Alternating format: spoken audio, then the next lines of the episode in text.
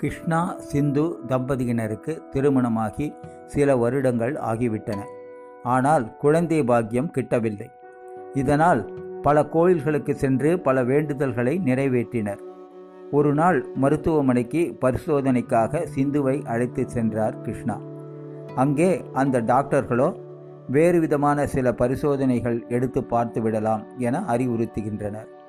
அப்பொழுது அந்த டாக்டரை சந்திக்க ஒரு தம்பதியினர் அங்கு வந்திருந்தனர். அப்பொழுது அவர்கள் அந்த டாக்டரிடம், டாக்டர், எனக்கு ஏற்கனவே ரெண்டு பெண் குழந்தைகள். இந்த மூன்றாவது குழந்தை ஆணா பெண்ணா தெரியல. ஆணாக இருந்தால் நாங்கள் சந்தோஷமாக ஏற்றுக்கிறோம். இதுவும் பெண்ணாக இருந்துச்சுன்னா என்ன பண்ணுறதுன்னு யோசிக்க வேண்டியதாக இருக்குது. அதனால் யாராவது விருப்பப்பட்டு உங்ககிட்ட பெண் குழந்தை தத்து எடுத்துக்க ஆசைப்பட்டாங்கன்னா எங்களுக்கு தெரியப்படுத்துங்க. நாங்கள் முறைப்படி எப்படி செய்யணுமோ அதன் பிரகாரம் செய்து கொடுத்துட்றேன் என சொன்னபோது கிருஷ்ணா சிந்து தம்பதியினர் சற்று யோசிக்க ஆரம்பித்தனர். ஒருவருக்கொருவர் பேசிக்கொண்டனர். பின்னர் அந்த தம்பதியினரிடம் டாக்டர் தங்களது விருப்பத்தினை தெரிவித்தனர். அதன்படி டாக்டர் இவர்களை பார்த்து, நீங்கள் சந்தோஷமாக போயிட்டு வாங்க, இவங்களுக்கு பெண் குழந்தை பிறந்தால் நான் உங்களுக்கு உடனடியாக தெரியப்படுத்துகிறேன். அதற்கு பிறகு முறைப்படி என்ன செய்யணுமோ அதை பின்பற்றி நீங்கள் இது இவங்களை அந்த குழந்தையை தத்து எடுத்துக்கலாம் என சொன்னார். சில மாதங்கள் கழித்து அந்த தம்பதியினருக்கு பெண் குழந்தை தான் பிறந்தது. பிறகு டாக்டர் அவர்களது விருப்பத்தினை பெற்ற பின் கிருஷ்ணா சிந்து தம்பதியினருக்கு தெரியப்படுத்தினார். கிருஷ்ணா சிந்து தம்பதியினரும் முறைப்படி சந்தோஷமாய் அந்த பெண் குழந்தையை தத்து எடுத்துக்கொண்டு வளர்க்க ஆரம்பித்தனர். அந்த குழந்தைக்கு நித்யா என பெயர் சூட்டி வளர்த்து வர ஆரம்பித்தார்கள். நாளொரு மேனியும் பொழுதொரு வண்ணமுமாய் சீரோடும் சிறப்போடும் சிந்து கிருஷ்ணா அரவணைப்பால் நித்யா வளர்ந்து வரலானார். நித்யா தற்போது ஐந்து வயதை கடந்து விட்டாள். பள்ளியில் ஆனந்தமாய் எல்கேஜி யூகேஜி ஆகியவற்றையும் கடந்து தற்போது முதலாம் வகுப்பில் படித்து வர வருகிறாள். இந்நிலையில் சிந்து தற்போது கருவுற்றிருப்பதாக தெரிய வருகிறது.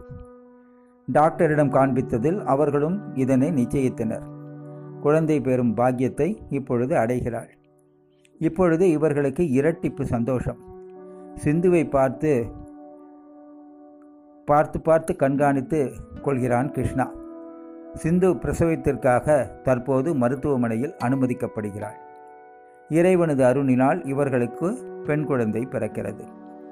முதலில் தத்து எடுத்த குழந்தை பெண் குழந்தையானதால் தற்போது தங்களுக்கு பிறக்கும் குழந்தை ஆணாக இருக்க வேண்டும் என மனசு மனதிற்குள் நினைத்து கொண்டனர். இருப்பினும் இந்த பெண் குழந்தையையும் ஆனந்தமாய் ஏற்றுக்கொண்டனர். இந்த பெண் குழந்தைக்கு ஸ்ரீநிதி என பெயர் சூட்டி வளர்த்து வர ஆரம்பித்தார்கள். ஸ்ரீநிதி பிறந்த இந்த நேரத்தில் நித்யா ஐந்து வயதை கடந்து ஆறாவது வயதை அடியெடுத்து வைக்க ஆரம்பித்து விட்டாள். இப்பொழுதுதான் நித்யாவுக்கு உலகம் தெரியும் வயது. சிந்துவுக்கும் கிருஷ்ணாவிற்கும் தற்போது மனதில் எண்ணங்கள் எதிர்மறையாக உதிக்க ஆரம்பித்து விட்டது. சிந்து கிருஷ்ணாவிடம், ஏங்க, நித்யாவுக்கு இப்போது தான் உலகம் தெரிகிற வயசு. நாம் இத்தனை நாள் நம்ம பெண் மாதிரி தான் பார்த்து பார்த்து ஆசை ஆசையாக வளர்த்து வந்துக்கிட்டு இருக்கோம். இப்போது நமக்குன்னு ஸ்ரீநிதி பிறந்துட்டா. அதனால் நாம் நித்யாவை வெளியில் அனுப்ப போகிறதில்ல. இருந்தாலும் இனிமேலும் நாம் அதே மாதிரியாக பாசத்தை கொட்டி வளர்க்கணுமா? அதற்கு தான் நமக்கு ஸ்ரீநிதி பிறந்துட்டாளே.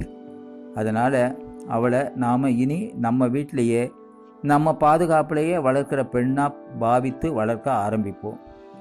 அவளும் படிக்கட்டும், எல்லாம் அவளுக்கும் செய்வோம்.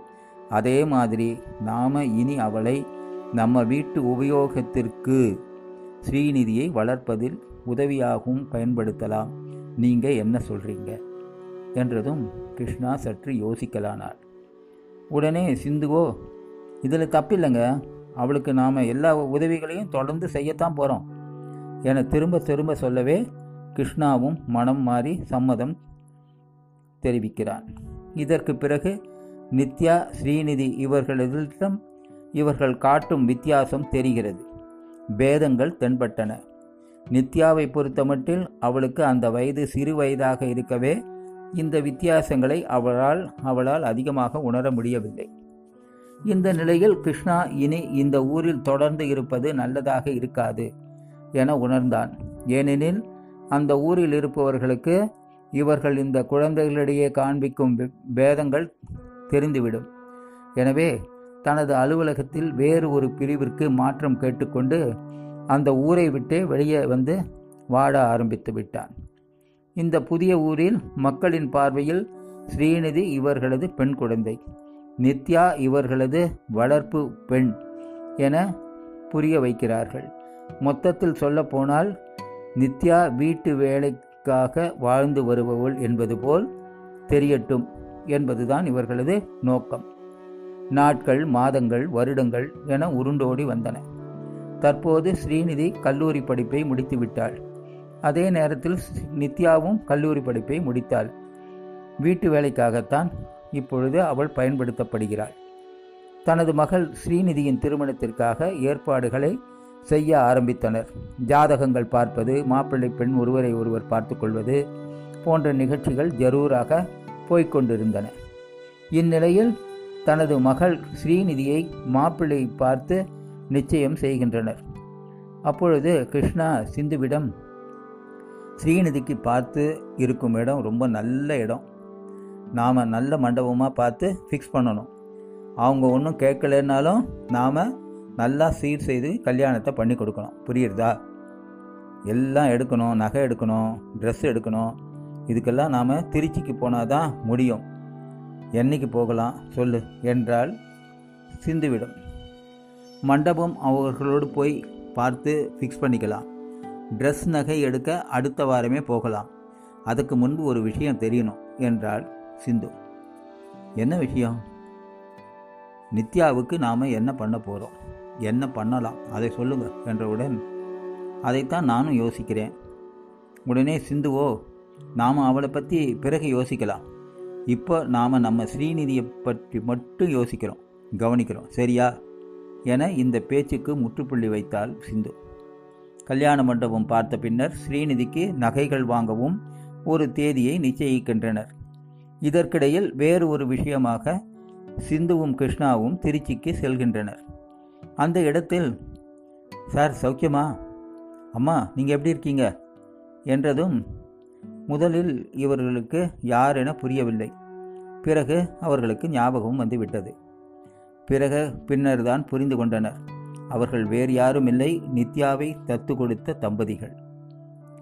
நீங்களா? அடையாளமே தெரியல, இருபத்தஞ்சி வருஷங்கள் ஆகிடுச்சு இல்லையா, அதனால் சட்டுன்னு புரியல. பரவாயில்ல விடுங்கம்மா, எப்படி இருக்கீங்க? அந்த குழந்தைக்கு கல்யாணம் என்று தொடங்கிய உடனேயே, என்னுடைய ரெண்டு பெண்களுக்கும் கல்யாணம் கட்டி கொடுத்தாச்சு, பேரம் பேத்தி எடுத்தாச்சு, அதான் இவ்வளோ பற்றியும் தெரிஞ்சுக்கலாமேன்னு. அவளுடைய பெயர் என்ன, கல்யாணம் ஆயிடுச்சா என கேள்விகளை அடுக்கிக் கொண்டே போனார். சிந்து பதில் சொல்ல ஆரம்பித்தார். அவள் பெயர் நித்யா. இப்போது வர சித்திர மாதம்தான் குரு பலன் வருதுன்னு ஜோசியர் சொல்லியிருக்கார். அந்த தம்பதியினரோ, ஆமாம் இதுதான் சரியான வயசு என ஆமோதித்தனர். பின்னர் அவர்களே, நாங்கள் எங்கள் ஃபோன் நம்பர், அட்ரஸ் எல்லாம் உங்கள்கிட்ட கொடுக்குறோம், பத்திரிகை அனுப்புங்க சார், கல்யாணத்துக்கு வர ஆசையாக இருக்குது, பார்க்கணும் போல் இருக்குது என்றதும், நிச்சயமா என பேசி முடித்து ஒருவருக்கொருவர் விடைபெற்று கொண்டனர். வீட்டுக்கு வந்ததும் சிந்துவோ தனக்குள் யோசித்து சொல்ல ஆரம்பிக்கிறாள், தானே சொல்லிக்கொள்கிறாள், நாம் நினச்சது ஒன்று என தனக்குள் நினைத்தாள். கிருஷ்ணாவோ, இவளது கல்யாணம் முடிந்தவுடன் நித்யாவின் ஜாதகத்தை எடுப்போம் என்று சொல்லும்போது நித்யா உள்ளே நுழைகிறாள். உடனே நித்யாவிடம், எல்லாம் உன் கல்யாணம் பற்றி தாம்மா பேசிக்கிட்டு இருக்கோம். உடனே அவர் சொல்கிறார் வெட்கத்துடன், இந்த பரங் நித்யாவினுடைய வெட்கத்தை, கல்யாணம்னு சொன்னதுமே வருகிற மாற்றத்தை என்றாள். தற்போது கிருஷ்ணா சிந்து தம்பதியினர் நித்யாவின் கல்யாணத்தை வேண்டா வெறுப்பாய் கையில் எடுக்க ஆரம்பித்தனர்.